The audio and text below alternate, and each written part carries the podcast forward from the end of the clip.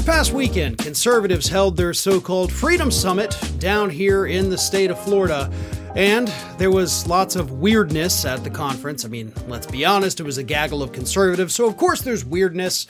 There was Chris Christie getting booed, there was other Republicans getting booed when they suggested Trump could end up in jail. But there was nothing weirder than Donald Trump himself, the supposedly only mentally competent person running for president, who got up on stage and told the audience that he won all 50 states in the 2020 presidential election. That's not an overstatement. That's not me taking his words out of context. He he literally said, quote, "We won every state. We then did great in the election. We got 12 million more votes or so, 12 million more votes than we got the first time. The whole thing is a lie. The whole election is a lie. Now, the whole thing is a lie. Are you referring to the statement you had previously just made? Like, we won every state. By the way, the whole thing's a lie. Um, because if so, if you're referring to your claims as being a lie, then I got nothing to talk about because you'd be right about that. But we won all 50 states, Donald Trump claims. And then we went on to do great in the election, he says. So L- little weird. Like, not only is it a lie that we won all 50 states, no, you didn't. But he says, then, after we won all 50 states, then we did great in the election. So are you not including winning all 50 states as part of the election? Like, is your brain seriously like that disconnected from itself that you don't even realize that winning all the states would have been part of the election? What this shows us, as we've seen in many different instances over the last couple weeks, is that there is something wrong with Donald Trump's brain. And the hilarity of it all is the fact that this all really started like kicking into high gear shortly after Donald Trump insisted he is the only mentally competent person running for president. And ever since he started down that path, it's like karma or a higher power, whatever you believe in, decided to be like, oh, really? Really? You're the only mentally competent one? How about from now on, you can't actually come up with a complete sentence that makes sense? Because that seems to be what happened to Donald Trump. But this is a big one. And again, it's not just that he lies. Look, we know he lies all the time. That's what he does, that's who he is. But now he's to the point where he is telling blatantly obvious lies that I guarantee you, even though his supporters didn't say a word about it at the event, I guarantee you there had to be a few people in the crowd that were like, wait, wait, wait a minute, wait a minute, wait a minute, wait a minute, wait a minute. I get that, yeah, I believe the election was stolen, but all 50, like that's that's not even possible. There had to have been a couple people in that audience that really gave it a second thought. Again, they didn't speak up, but there had to have been a few, even if they think the election was stolen, which it wasn't, they had to have known that that wasn't true, what Trump just said. The point is, his brain is deteriorating, and it's deteriorate, deteriorating at a, at a rapid pace at this point. Like, we can't go more than like two to three days without Donald Trump saying something that should make you question his mental competency. Add into that, of course, the fact that way back when, you know, when he first uh, uh, got elected by the Electoral College, you know, you had psychiatrists, psychologists, mental health professionals. They actually put out a book called The Dangerous Case of Donald J. Trump, where they talked about all of these, you know, alleged problems that he suffers from. Obviously, they couldn't make in person diagnoses, so it's alleged, obviously, but they warned us back then like something's wrong with this guy. And here we are today seeing him get even worse. And I think a lot of it obviously has to do with the stress of the trial that he's currently in. You know, we saw that on full display when he testified on Monday. But the stress of that trial, the stress of the 91 criminal charges against him, it's all getting to him, and his brain cannot function properly under that kind of stress. So we're going to see more incidents like this. We're going to see bigger lies. We're going to see bigger fabrications, you know, more evidence that he's living in this alternative reality because as he gets more scared and as he gets more desperate, his brain is trying to create this alternative reality to make himself feel better and feel protected. I'm not a mental health expert, but if I had to explain what was happening with him, that's probably what I'd go with.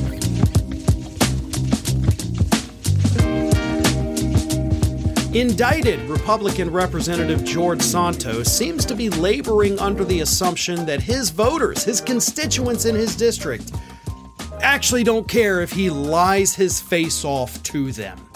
In an interview with CNN that aired this past weekend, George Santos actually suggested that, hey, my lies didn't matter. Nobody was voting for me because of the lies I was telling. Instead, he says, now they voted for me because I'd be a fighter for the people in my district, even though almost a year in, you've literally done nothing for them. But here is what Santos had to say.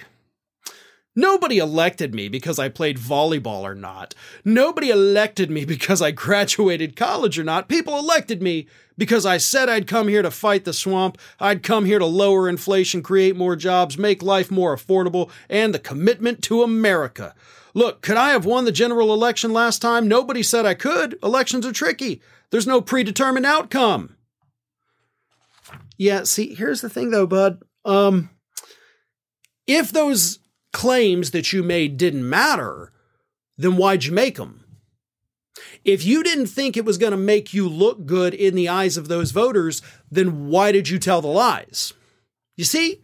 Like, you can't have it both ways. You can't just make up this entire false narrative about your entire life and then be like, ah, nobody even cared about it. If nobody cared about it, you wouldn't have done it. So you're contradicting yourself with these new claims just based on your own history. And yes, believe it or not, things like that do matter. Candidates' histories absolutely matter. Why do you think all the people running for office, no matter what office, talk about all the things they've done in their life? And those who've never held office try to make their lives seem more interesting to the voters by saying things like, "Hey, I was I was an award-winning volleyball player till my knee got shattered," right? Like Santos claimed. "Hey, my mom died on 9/11." No, she didn't. "Hey, my grandparents were part of the Holocaust." No, they weren't. Those are lies that were created to not only relate to people who may have had similar things happen to them, but also to create sympathy for yourself. Like, how am I going to vote against this guy? His family was killed in the Holocaust. His mom died in 9 11. He has known tragedy his whole life. I, you know, I feel bad for the guy. That's what happens. You psychologically manipulated the voters in your district, and now you have the audacity to go out there and tell them, like, ah, nobody cared about the lies. Bullcrap. The people in your district voted for a human being that doesn't actually exist because you created a new persona on paper. And that is what you sold to them. That is what they voted for. But that person isn't real. So don't sit there and act like, oh, it doesn't matter if I lie to them. They kind of like it, right? Bull. Furthermore, as we all know, Santos last week um, survived an attempt to expel him from Congress. You had 30 Democrats that voted to protect him, and they did come out, and I will say, obviously, there were much more Republicans who voted to save him than Democrats, but I am disappointed in the Democrats. I think it's ridiculous. I think their excuse for voting to save him was absolutely pathetic. Like, oh, well, we don't want to set that kind of precedent, as if Republicans care about precedent.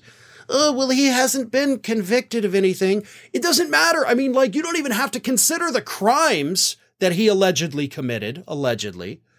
All you have to do is look at the fact that this isn't the person that the people of that district voted for. Therefore, he shouldn't have a seat in that body.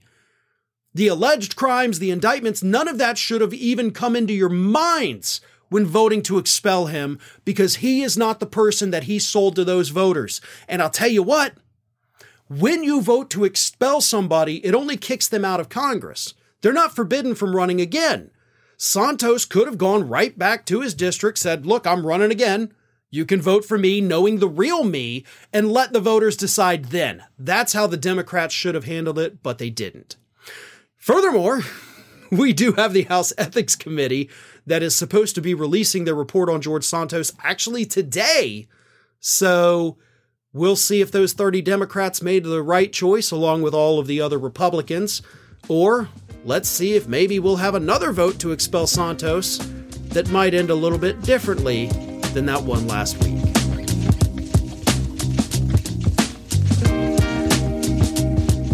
According to a new report from Rolling Stone, Rudy Giuliani has allegedly been telling people close to him that he has no intention whatsoever of flipping on Donald Trump in the Georgia trial. Rolling Stone reports, quote, um, the former top lawyer bragged to associates in recent months that he'd never break or betray Trump. Even as his own legal problem exploded and indictments were handed down, two sources with knowledge of these comments tell Rolling Stone.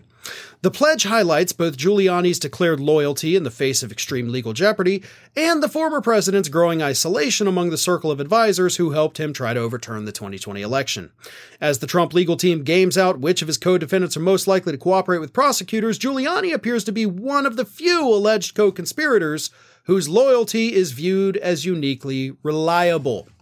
In fact, according to the sources that spoke to Rolling Stone, Donald Trump himself has even joked about the fact that Rudy Giuliani could be thrown into solitary confinement and he still wouldn't flip on Donald Trump. Now, obviously, the funny part about this is, of course, these are similar to the statements that Trump and his insiders were making about Sidney Powell. She was viewed, as they called it, their word, unbreakable. Sidney Powell will never flip. We don't have to worry about anything. And then the day before her trial, she's like, "Can I can I please flip? Like I I definitely I don't I don't want to do this. This is bad. I realize now how bad it is. I can't escape it. Let me flip." Now, could Giuliani do the same thing? Right? I mean, him telling people like, "Oh, I'm never going to flip. I'm never going to flip." People say it all the time, and then they flip. So the question is do we believe what Rudy Giuliani says? Hmm, probably not. Or do we think that in the end he is going to crack under the pressure? It's a big question, right? I think it's a giant question mark in general. I don't think at this point we can predict what Rudy Giuliani will or will not definitely do, right? Like, you cannot say he's definitely not going to flip. You can't say he's definitely going to flip. All we can do, much like people in a trial, is look at the available evidence and try to make a, a, a decision based on that. So let's look at the evidence right now. Rolling Stone actually does a good job of pointing that out. Here it is. Uh, in addition to an indictment in Georgia, Special Prosecutor Jack Smith listed him as a co conspirator in the indictment of Trump in on election related charges. He also faces a host of civil lawsuits against him, including defamation suits by Dominion Voting Systems, Smartmatic, and election workers over his bogus election fraud claims, a harassment suit by a former employee, a suit from Hunter Biden alleging the former mayor illegally hacked his, la- hacked his laptop, and a suit by his former attorney Robert Costello over allegedly unpaid legal bills. We know that Giuliani also, in addition to Mr. Costello, has had trouble paying his other lawyers. We know that he has had lawyers abandon him. He doesn't really seem to have the money to be able to pay out any of the judgments that could be coming against him with Dominion, Smartmatic, the former employee, the, the election workers in Georgia. So he's in dire straits. He may not even have the money to hire decent lawyers and pay them as the Georgia trial alone progresses. So he is in a position where he will eventually have to make that choice it's one thing to be full of bravado, right? Before the thing happens, right? It's like you're standing in line for a roller coaster and you know that half of it, like you're dangling upside down and, you know, going 90 miles an hour. You're like, I'm not scared. I'm not scared. But then when they strap you in, right? They put the shoulder straps on you. That panic starts to set in. And you're like, wait a minute. I want to get off. I want to get off. I want to get off. I want to get off. I don't want to do this. Trust me. it happens. You get a little scared, and it's okay. And at that point, when the fear sets in because you realize the thing you fear is coming at you, that's when you're willing to say, you know what? I've made a mistake. So we'll see what happens with Rudy Giuliani. He's in line for the roller coaster right now, but he still has plenty of time to back out because he knows it's not going to end well for him. And spending his last few years on this planet behind a jail cell protecting Donald Trump, that may not seem like, you know, the best idea in the world once those shoulder straps on that roller coaster come down.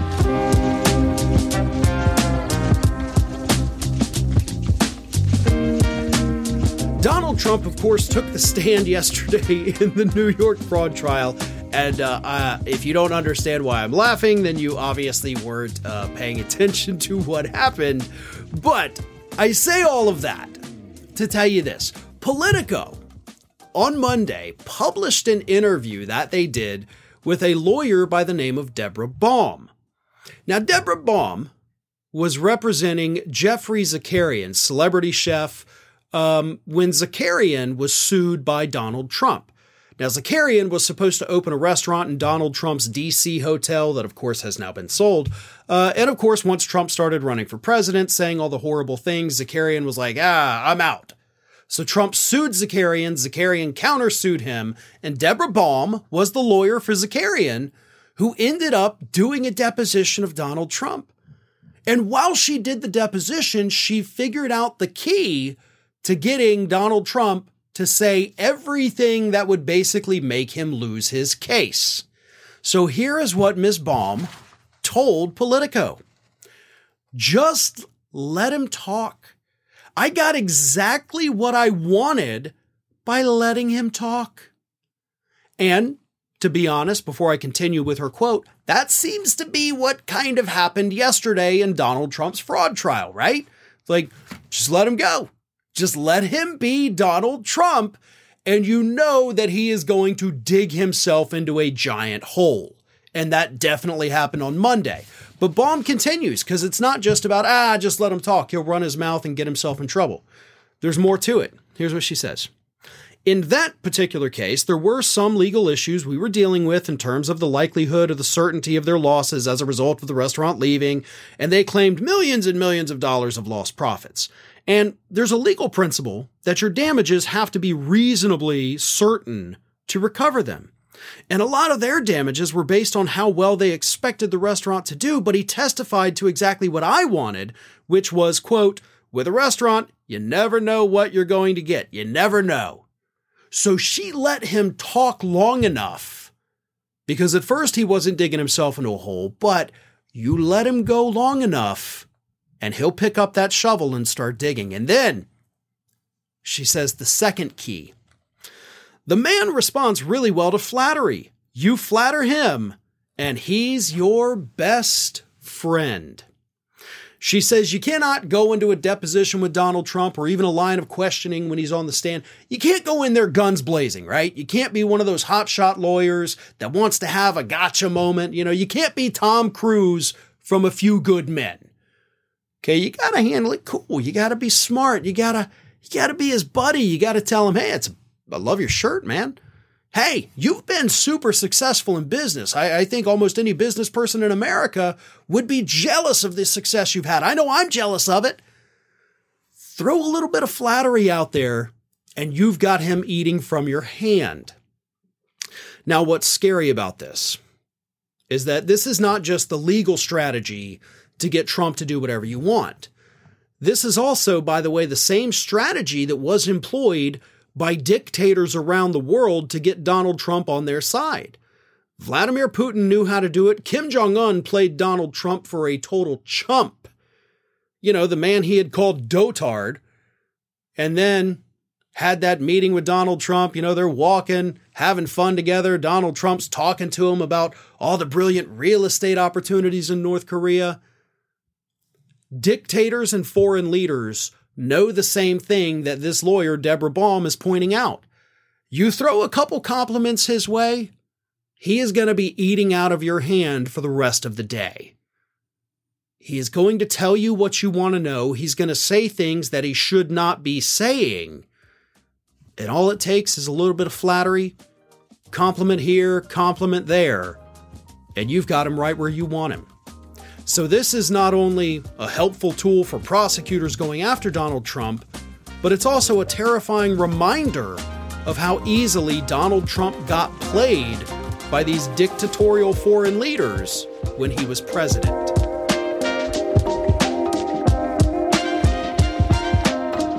Thanks for listening to today's Farron Balanced Daily. Stay up to date with all of our content by finding us on YouTube at youtube.com slash farronbalanced and follow me on Twitter, Facebook, and Instagram at fair and balanced.